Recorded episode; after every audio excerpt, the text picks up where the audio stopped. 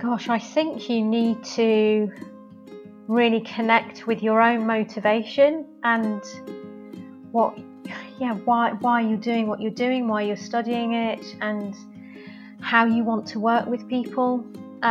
Because I think, like you said, there's so many different areas to go into. Thank you for joining me today on the Natural Healthcare Network podcast. My name is Deb McLeod, and I really appreciate your listening in today.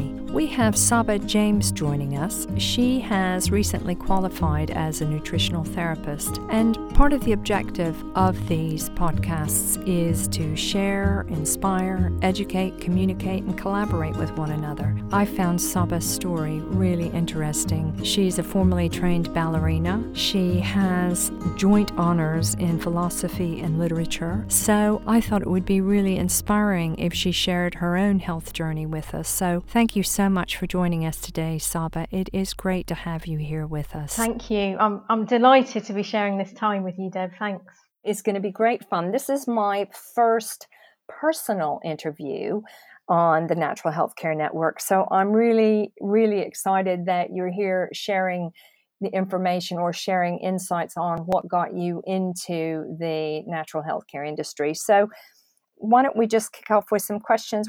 Tell me, first of all, why did you decide to become a nutritional therapist? That's a really good question, which has a number of influences, really. One is my own experience of my own health and my own journey to try and support myself rather than being on very strong medication.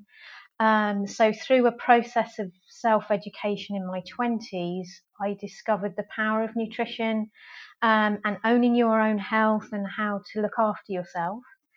I also had the opportunity in my mid-40s to actually study again, so that an opportunity popped up.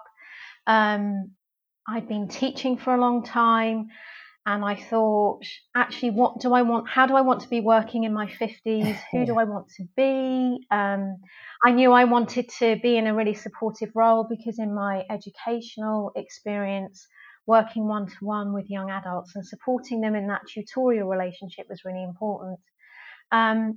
Also, it seemed to be the zeitgeist was changing around that time in terms of nutrition and mainstream medicine. And it seemed like a good opportunity to actually ride that wave. And also, I was inspired by blogs and people like Joe Gamble and hearing more about functional medicine and thinking about the drivers of disease, but working holistically with people. So all those factors came together in a moment of self-analysis, I suppose, and I thought, actually, I would like to work in a facilitative way to support people with better health choices and take ownership of their health using nutrition and food, but holistically. And I think, yes, that's it. Sorry, I've run out of things to say. No, it's okay. Well, I like the word that you said, in a facilitative way, and the holistic aspect. I think that's really interesting, because I've done a little bit of snooping around about you, and you come from the performing arts industry. Is that right? Yeah, I do. That's my background. So I actually trained as a ballerina. Oh, wow. I trained in classical ballet and went to ballet school when I was 10, which was a boarding school, and had very intense education, and trained with English National Ballet Company, and moved into performing arts and movement, and then became a teacher. And it was in my 20s that I was diagnosed with an autoimmune condition alongside being in a very intensive profession. Oh, right. So I was very aware of my body and health, and probably not looking after it as I should when you're young and silly and don't know any better. We're all that way, aren't we, when we're in our 20s? Yeah. I mean, I sound like an old woman.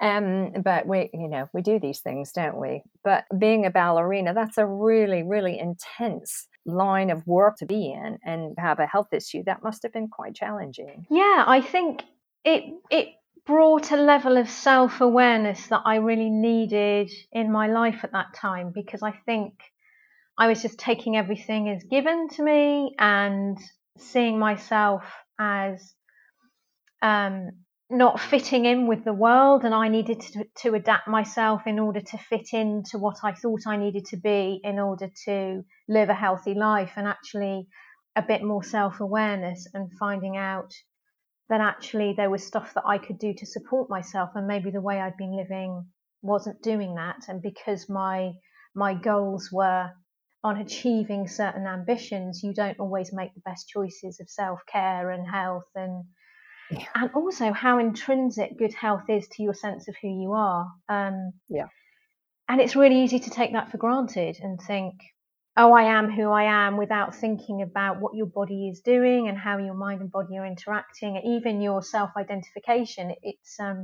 It's really easy to just not think about that. So I found it a really helpful point to actually take the time out to reflect. And I also found that aspects of myself that I think if I'd have stayed just in a very driven state of trying to achieve those ambitions, I might not have come to the realizations that I did. So it was a bizarre time of being really challenging, but then also offering loads of opportunity of self-discovery and meeting other people and taking a different path, really. I like that you say that you took this as an opportunity for you to sort of embrace it, as it were. It's not, no one likes to find out that they have what could be a serious health condition, but it's how you seem to have embraced it. So did you find that you went from being a dance instructor to a personal trainer? Is that right? Or were you doing that at the same time? Is that how that evolved? No, it's evolved over time. So I left English National Ballet Company and actually went in to do a very cerebral philosophy and literature degree. Goodness which me. Seems like a really odd choice, but I think I just went from something very kinesthetic to something very intellectual, and I felt like I wanted to flex my critical thinking in those areas of my life that perhaps were secondary, and that at the time happened to be influences from friends. So I was dating someone who was studying philosophy, and I was hanging out with these really interesting people who were asking lots of existential questions. And I remember reading Immanuel Kant's Critique of Pure Reason and having a eureka moment of, oh my gosh, epistemology, or categories of understanding, is in a dialogue between the individual and the world, and that things are not absolute. And so, that sounds really trite now, but at the time when I was 24, 25, that was just like, wow, I suddenly saw that as an opportunity for learning, at the same time as going, okay, I've got psoriatic arthritis and psoriasis and a kidney issue. And I was speaking to some Buddhist friends at the time, and they were macrobiotic. So I just started researching that as a way of eating, and found that, really helpful in my transition to awareness of nutrition as well. Well, first of all, I don't find anything that, when we're starting to embrace where we are and what's going on in our lives, and that nothing is really certain. I don't think any of it's trite, so it didn't sound trite to me. And to go from such a, from being a professional dancer with the English National Ballet, so going from that professional environment to, as you say, a more cerebral environment, that is a major shift in your life. So it sounds like a fantastic transition to me, embracing body, mind, and spirit. Am I right? Yeah. So, it was really interesting, because at that time, it's almost like I rejected all of my very body, somatic, kinesthetic understanding, and almost didn't value it, and then shifted into the opposite. A bit like a Hegelian dialectic, which now I'm thinking about it.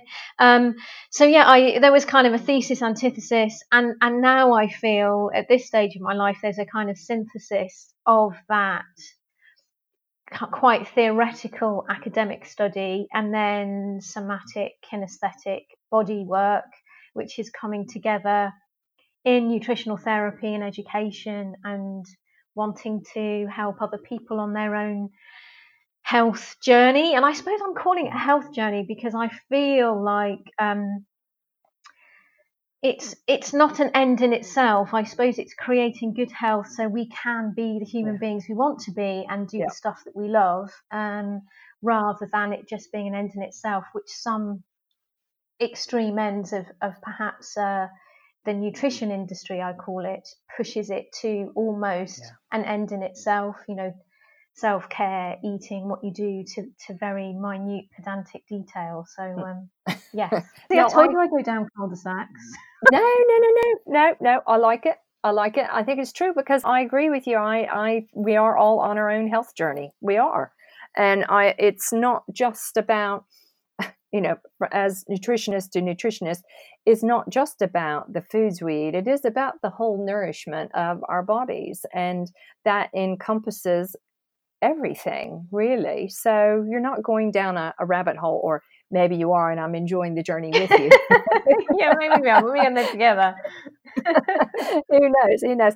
So I guess all of that led you into wanting to study.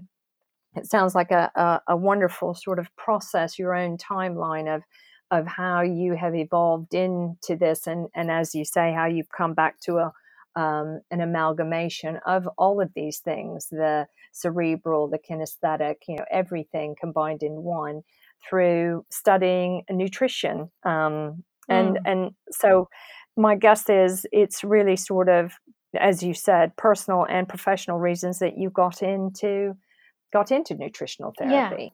Yeah. I mean, it's I was motivated in wanting to help and change and facilitate, and that being a skill when I was a teacher and working with young adults, I really loved that dialogue and you know, that kind of that space where you can help people change and you also learn yourself. So it's a bit of self-development and supporting other people as well. And also thinking about social and political motivations, just looking at the chronic health conditions, really absorbing a lot of the NHS budget of conditions that can be supported really well with good nutritional programs, with self-care, with lifestyle choices, and seeing that as an opportunity to be a positive influence in that sphere of health as well. It's true. There's so many ways that we can improve our health and well-being without having to take medication, and it's the social prescribing that the GPs are getting involved in more and more as they see the value of it, don't they? Saves everyone a lot of hassle, time, and money at the end of the day, doesn't it, really? So if we talk a little bit about, you trained at CNM at the College of Naturopathic Medicine, didn't you? Yeah, I did. Yeah. And can you tell me, was there a specific reason you chose the organization? I like the combination of the naturopathic model of healing with a scientific basis. Yeah. I think that it was the breadth of anatomy, physiology, biomedicine, biochemistry, coupled with the practical hands-on clinical experience with supervision, but also the belief in the innate healing of the body and trying to find that homeostatic balance. So, you know, health being a vitality rather than an absence of disease. I did. That sort of leads me into, I wanted to just sort of give you a bit of praise, first of all, because I know you graduated with a distinction. So well done you. Do you have any other qualifications that work alongside your practice, or are you studying anything else right now? Well, I'm a personal trainer and a dance coach, so I'm a member of the Royal Academy of Dancing, and I'm a teacher.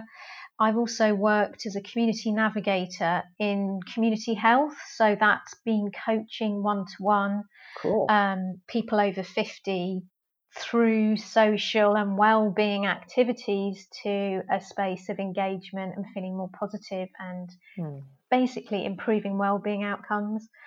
So I've done training and coaching alongside that, and motivational interviewing, as well as looking at strategies to support mental health. So I feel I've got a toolkit, if you like, which helps inform each other. Yeah. Yeah, really a lot of fantastic things. So are you focusing in any one specific area or specializing in an area, because you've got your toolkit, as you say? It is quite broad at the moment, but I think that's the nature of being an embryonic or baby practitioner at the moment. Yeah. So areas I'm interested in are mental health, looking at anxiety and depression, and just... And I don't mean this in an accusatory or negative way, but the inadequacy of NHS pathways to support people with anxiety and depression. Yeah. It does seem, you know, it's antidepressants or medication with, if you're really lucky, a cognitive behavioural therapy adjunct. Yeah. And actually a lot of research shows there's a multifaceted approach to that, from gut health and nutrition through to exercise and creativity, even the arts having a significant role to play, and looking at trauma in the body. So mental health, also aging well, because I've moved from working with teenagers to the 50 plus demographic. And I found Dr. Elizabeth Blackwell's research on how do we improve our health span, rather than thinking about our lifespan, what can we do to improve our health span so we just live better for longer rather than just living longer. So actually thinking about strategies to support people, especially when they're thinking of retiring. Actually, how do I look after myself in this age now where I don't have endless energy? And there may be cellular challenges on a biochemical level. How do I look after myself? And then I'm looking at longer term projects of a coaching based model of nutrition within the NHS. Oh, right. And that's a longer term project, really inspired a little bit by Dean Ornish and his coaching based nutritional programs to support cardiovascular health. Yeah, and speaking to people, he's amazing. Yeah, I was privileged to hear him speak at the Social Prescribing NHS England conference, and it was quite amazing. One, that he was there as the keynote speaker, which was fantastic. And two, outlining how successful his program is. So I am speaking to people in community health and talking about how could we pilot a model like that within certain lifestyle metabolic diseases, and how could that be meaningful.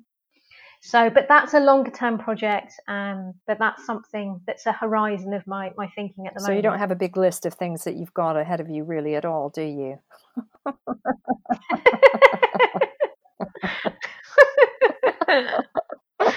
Fair point there, well made. I mean, I love listening to the ambition, and I think it's really great. I'm guessing because you work with St. Monica Trust, is that right? That's working with older people and helping them, as you say, improve the health span, in essence. Is that right? Yeah, basically. I work with St. Monica Trust, so I've done I do dance and creative workshops with older adults, and I did a co-event with the Macular Degeneration Society recently, excellent. Which was lovely, actually, which was looking at dietary interventions, social prescribing activities.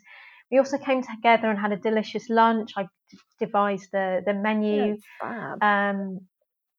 So that was, and so it was also a lovely social event as well. So those kind of community talks, I really enjoy as well. So, and were the people open to their menus being changed? Were they being a little bit? I don't want to use anything negative, but were they open to the changes and suggestions that you were happy to put in place for them? Did they embrace them? Yeah. Do you know what was interesting is I thought I'm going to be really safe and stick with a genre of food. By that I mean it was a soup with a grain-based side dish. And then it had a kind of compote stew, easy-to-eat pudding. But I introduced a few unusual ingredients within a standard genre, also showing that healthy food is easy and you don't have to go down extreme ways of cooking or dehydration or whatever is out there in the food industry media. Do you know what I mean? In order to be healthy, I need to have a Vitamix, chia seeds, broccoli sprouts. I mean, there's things that you can do. I'm not diminishing that at all, but it's not the only way.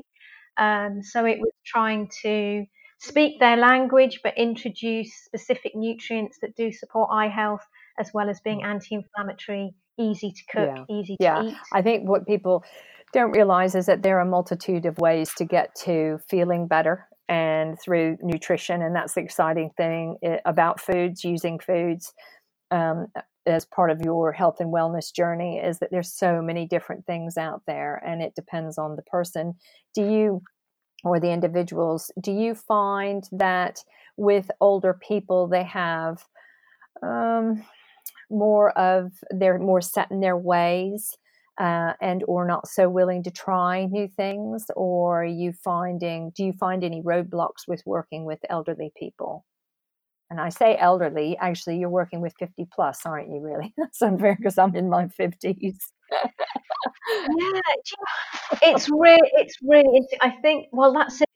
I'm heading to 50 next year as well, so it is that. Gosh, I'm heading into that demographic, and there'll be assumptions made about my level of flexibility too. Actually, I shouldn't say that, because I'm totally flexible. I eat all kinds of wild and wonderful things, but then I am a nutritional therapist. Yeah, but still, it is interesting, and 50 is the new 60 or 70, people say, but. Still, I mean, you're working with an older age demographic. So are you finding that you're hitting any roadblocks? Yeah, I think it's habitual, and I think it's the nature of repeating a behaviour for decades. And I think it's introducing that as an idea to people, of saying, well, you know, you are comfortable with that. Why do you think you are?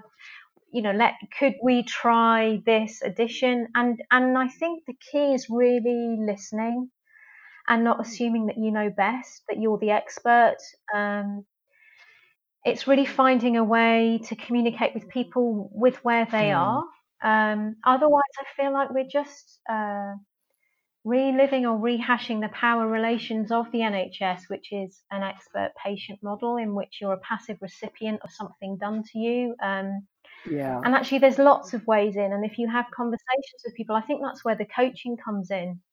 Yeah. Who am I to say that this must be better for you? It's your health and your life. And perhaps that way in isn't right for you, but another way in might be. And a lot of older people have mobility issues, dental issues, arthritis, those kind of limitations, which mean you need to work around those. And be very empathetic, I think, with that context that you're living in. That said, I've had a woman of 103 in my dance class who is sprightly and incredible. And so it's really varies. I think you just realise how mindset is such a key element of this, because I've met very old people who are 52 and very young people in their 80s. So it really does vary. Yeah. That's really interesting. And so you've recently qualified.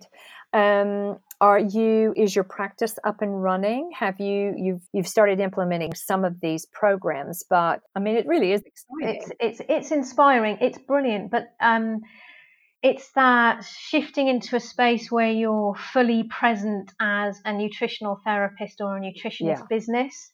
And I'm doing it like a jigsaw piece at the moment. Right. I'm putting one piece in at a time, and I've actually had to do a bit of work on acceptance of that, right. Not comparing myself to other people, and just going, okay, where are you at right now? And I'm still working full time on my project, so my way of doing it is, I've been really lucky in that the universe has given me opportunities, rather than me to market myself at the moment. So I thought, well, let's just do those opportunities to the best of my ability. And when I have the time in the new year, I will get a web presence and my business cards. But at the moment, I haven't had to do that, and I haven't had the time, to be honest. So yeah. Well, and it sounds like you only, with the way you're going in your previous history and your current network of people that you're working with, it's evolving, as you say, as it needs to be. And we do all go at our own pace. And I think it's really important as nutritional therapists or healthcare practitioners, it's important for us to support that evolution of our own business growth, as it were, and to see how we move forward with it. Some people just jump in and get on with it immediately, and others, I know other people who've been out, who've qualified for 3 or 4 years, and they're only just getting back into it, and for whatever reason. So it's not a you have to do this, and that's the great thing about it. It's our own business, and again, it's about us and our own space and time and helping people. I think that's my two. Yeah, I agree, and really. I think there's that element of creativity there, which I really enjoy, which is who do I want to be as a practitioner? How do I want to work, and how do I make that happen? So I don't, it's not necessary that you do the one-to-one nutritional therapy consultations. I mean, that's part of what I want to do, but I want it to be broader than that as well. So there's that opportunity to create educational programs and workshops, and as well as working one-to-one. Right. So I was going to say, so is that what you're wanting to do? So you'll have both one-to-one and workshops. Yeah, I'm interested in the education element of it as well, because I think that's really important. If people understand why, they're more likely to buy into their own motivation. So, and also I think change is not something that happens really quickly and easy necessarily, and that there needs a bit of time to let things land and to work through that with people. And I find I'm working on a weekend workshop idea with my sister, who's a life coach, and looking at a more radical approach to weight loss. I'm going to call it weight loss now. It's not really weight loss, but it's, a radical approach to self-care and looking after your health. Ooh, I can't wait. I can't wait to hear about it. You'll have to come back. You have to come back and we can talk about it, because I think that would be great. It really would be great. So, I mean, because that's, what do you, it's interesting you're talking about things evolving over time. I mean, and I think just putting that back at you, it's the same that you do with your own business. It's we all need to listen to what we say to our clients, for ourselves, for our own health, for our own business. Things don't happen in a day, and I think we all want things to happen immediately, and that's one of the key elements that I think I've learned over the time that I've qualified, and I've only been qualified for over a year now, so it's been quite an interesting process for me as well. So what do you think are some of the most challenging things that you'll face with your clients? I'm sure you found this as well, especially during clinics. There's the negotiating or managing around expectation, of their expectation about what's possible, but also the level of engagement with a process. I think the NHS, like I said before, and I've touched on it, is there's an expectation that there's a pill or a supplement or a thing that you do that will make you better. Yeah. And that wellness is a static state that you're trying to achieve.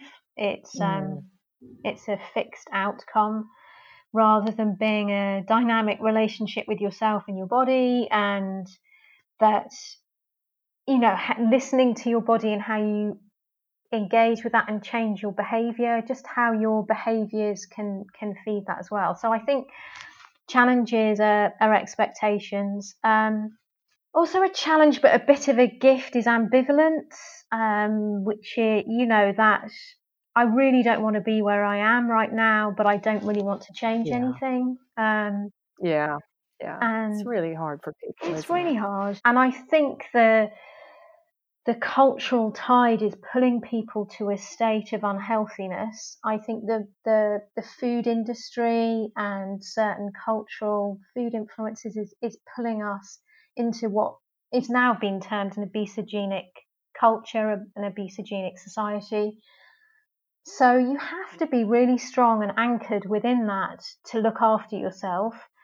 I mean, I did a really interesting kind of artistic collage of all the messages you receive every day around food that are subliminally absorbed by yourself. Right. And it was just a journey on a train, and I was going around and just taking photos, and just being bombarded with food, eating, everywhere is free this, get that for £1, encouraging you for this muffin, even in the cafe shop, what they're offering. I mean, it's constant.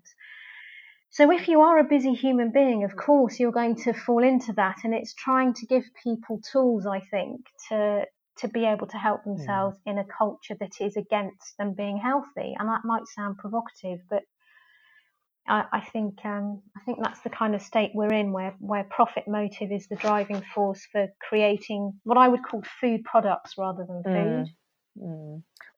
So there's that kind of ambivalence and maybe lack of awareness, and also power relationships, you know, working alongside someone and their personality and how they think, and even the language you use. You know, people have different interpretations of the same word. So what may feel like fatigue or energy, or, you know, it's kind of finding that level playing field. So I don't know if you agree, and you found that as well. Totally. And also just being, you know, from another country, you know, we are divided by a common language. So I have to really think about that as well. So, but yes, absolutely. With our clients, really making it about them, and learning what and how they see things, how they live, what their language is. All of those things is important. And you said it earlier, it's really down to listening and communicating with them and understanding where they are at that time, instead of making it about, oh, we can do all these things for you. It's what's going on with them at that time. And that's the most, I think, dynamic thing I have found thus far as well.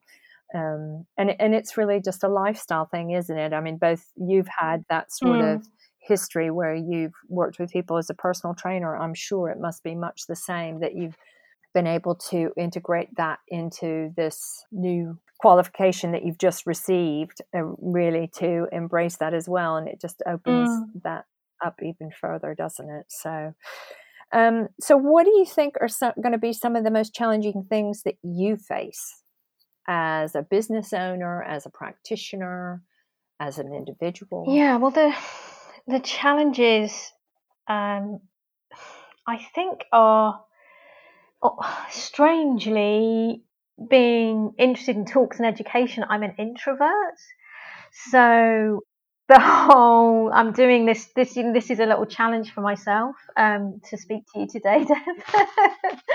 You're doing so well, and you know, you're doing great. Absolutely. Oh, thank you.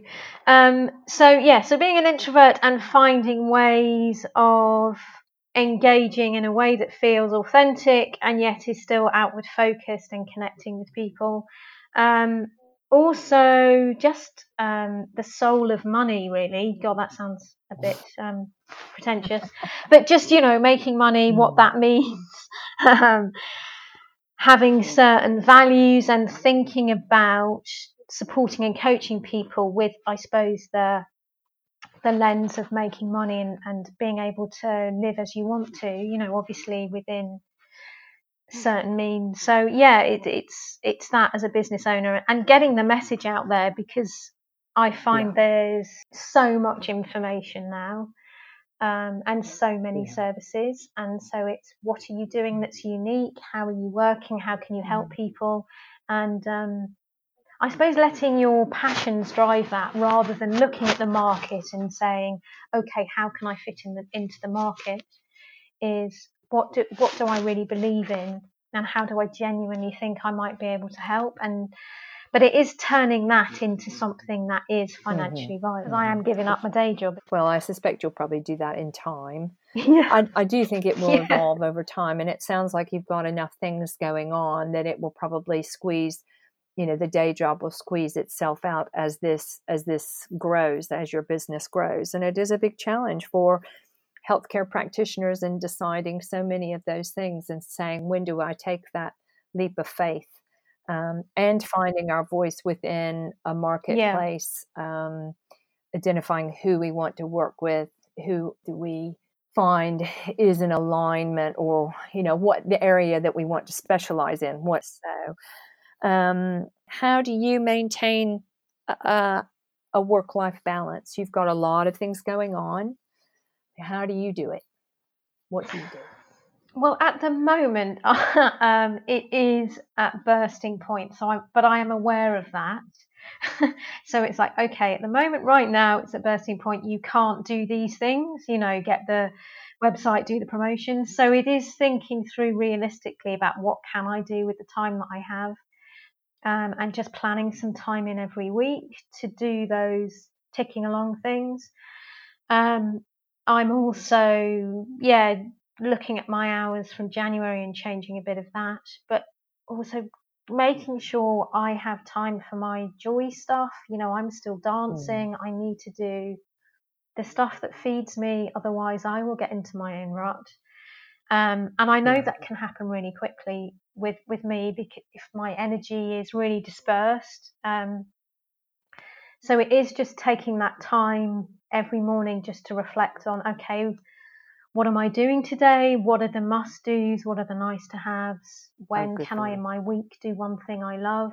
And keeping it quite simple, in that way. And when I do feel overwhelmed, that's okay. And I can have, listen to my Audible books, or go and have a bath, or, just taking the space to recognize those little cues that are easy to ignore when you're pushing yourself.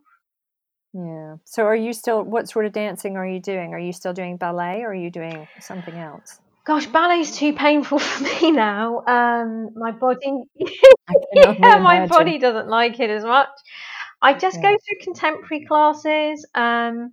And there's a nice class that I go to on Tuesdays. And I found this really lovely embodied physical movement, which is kind of like primal movement. It's an online app, and it does almost like contemporary dance style moves where you move from different postures and positions, which I do on my own at home to music.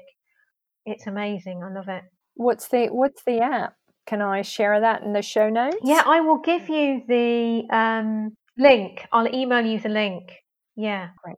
And it's just, it's not like lifting weights and pumping iron. It's actually a creative way of moving your body out of those really habitual physical phrases you get in from just sitting in front of a computer. So I feel brilliant after doing that for about 15 minutes. Oh, cool. That's really good. Well done you. So actually maintaining a work-life balance is such an important thing for all of us. We think of, as natural healthcare practitioners, I think there's that element of, we have to act like we're perfect. Yeah. And we're purists and all this stuff, which we're just people, just like everyone else, trying to maintain our own sense of health and well-being. And we have our own challenges. So maintaining a healthy work-life balance is it's not the easiest thing. So I like what you've come up with. It's a good idea. And I do the same thing. I have a daily thing where I think, okay, what is my intention for the day? Is it realistic? That's the other thing. Well, it's like you were saying, you're listening really well to your clients. So you need to listen really well to yourself and notice the stuff. I suppose, it's knowing the little cues that your body gives you and really listening to you as well as your clients. But also I've got a fantastic graduate group of my lovely, lovely colleagues and peers and we meet up every other month. I mean, I know we've only graduated since August, but we'll have our third meeting in December. And that's just great to be able to have that connection.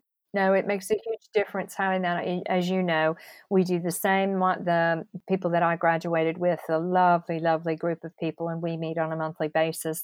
Do you have any tips to share with people that are going into the business that want to become a natural healthcare practitioner or a nutritional therapist? Yeah, anything, in the industry. Gosh, I think you need to really connect with your own motivation and why you're doing what you're doing, why you're studying it, and how you want to work with people. Because I think, like you said, there's so many different areas to go into. And it's really easy to, and this will just tell you more about my own sense of self and my own journey, but it's really easy to think you need to fit into a certain way of practicing or being or self-presentation in order to be successful, whatever that might be. So just to be really careful and hold on to your values and what you think is important and how you want to help people, but also reach out as well. I've really tried to, like you were saying, reach out to other nutritional therapists, have conversations, trying to be a tide of change in that space. So seeing yourself as a kind of isolated practitioner, reaching out to other nutritional therapists, being open and listening and finding out how you could work in your local area or nationally, just thinking, I suppose being as flexible and learning when you finish as when you started as well. So but I do find with all of the blogs and Instagram and social media, it's really easy to get caught up in that bubble as well, and feel like, oh gosh, I don't know enough, or I'm not doing that, and to focus on the lack rather than your skill set and what you could be doing. Yeah. I mean, I haven't, I haven't got any particular business models that you should follow, or it doesn't matter. It's your input. It's that's the thing that I like. It's your input and your insight. That's why we're here, really. That's why I wanted to have the conversation, because you've obviously got a wealth of information. Your background is quite diverse. You have your own story to share, and that's what this is all about. There's no right or wrong, and it's always constantly evolving, isn't it? Yeah, I think so. I think it's just being open to that, really, isn't it? Absolutely. And so what's your business name? It's Saba Health. So it's Saba Health. Nutritional therapy and fitness coaching is the kind of strap line. And I think because my name is unusual, it's ancient Greek, but it also has meanings in Urdu and Arabic and Swahili. So cool. I thought I would use that as a kind of link to health, and that's the focus of my business, because it's always really hard to think, well, what do I name myself? So I've just kept it really simple. Yeah. So it is Saba-Health, and it's either .co.uk or .com. I've registered both. Okay, that's great. Terrific. So we'll put that on the show notes, and we'll get the creative way of moving your body. We'll put that in the show notes as well. Is there anything else that you'd like us to put down to share with people? I thought it might be nice to put the St. Monica Trust as a link, because it's a fantastic organisation. Yeah, it is actually. And I would also do, I'll put a link into WellAware, which is a database of social activities for 50, well, actually for anyone over 18, but you can specifically look for over 50s. It's also links to mental health services, to activities. So if people say, I don't know what to do in my area, you can go into WellAware, type in a particular something. It could be mindfulness, it could be Zumba, it could be counseling. Great. And it will come up with what's local to that person's postcode. Oh, that's terrific. Yeah, it's a really good resource. Oh, thank you so much. That's lovely. Are there any other links? I mean, you've got the social prescribing at NHS, but any other links that you have that you'd like to share? I'd be delighted to put them in the show notes, so you can send those on to me. Yeah, I will do. There's another mental health one, which I think is helpful, that I can do. Oh, that's great. That's terrific. Well, I'll do that. And is there anything else you'd like to share or talk about at all? No, I don't think so. I think that's enough, Deb. Well, Saba, thank you so much for joining me today on the Natural Healthcare Network. I really enjoyed hearing your story and more about your own health journey. It's fascinating to see how we all take different paths in our lives, and I hope that you'll come back one day and share more insights with us. I hope you folks enjoyed it as well. I'd like to ask you to do a couple of things before you go. 1, please will you subscribe to my podcasts? 2, I would really appreciate it if you could give me a review. And 3, any feedback you have, I would really be grateful for. At the end of the day, these shows are here for you, so we can share, communicate, collaborate, inspire, and educate one another. Thanks again for joining me, and here's wishing you great health. Bye for now.